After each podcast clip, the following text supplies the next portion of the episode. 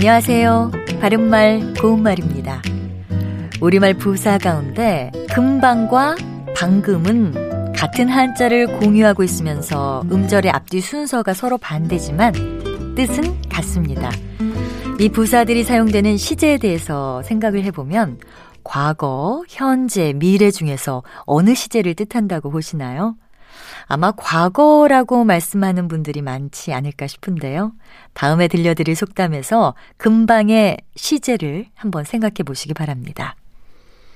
금방 먹을 떡에도 소를 박는다. 네, 금방 먹을 떡이라고 한 걸 보면 과거 시제는 아님을 알 수 있습니다.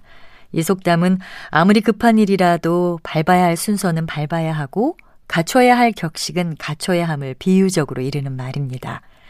금방이나 방금은 과거, 현재, 미래 시제에 모두 사용할 수 있는 부사입니다. 말하고 있는 시점보다 바로 조금 전에라는 과거의 뜻이 기본 의미고요. 금방 구워낸 빵 또는 손님이 찾는 그 사람은 금방 나갔습니다. 이렇게 말할 수 있습니다. 또 말하고 있는 시점과 같은 때를 뜻하면 금방 비가 올 것처럼 하늘이 어둡다와 같이 쓸 수 있고요. 말하고 있는 시점부터 바로 조금 후에를 뜻하면 금방 올 테니 가지 마세요 라고 할 수 있습니다. 바른말 고운말 아나운서 변희영이었습니다.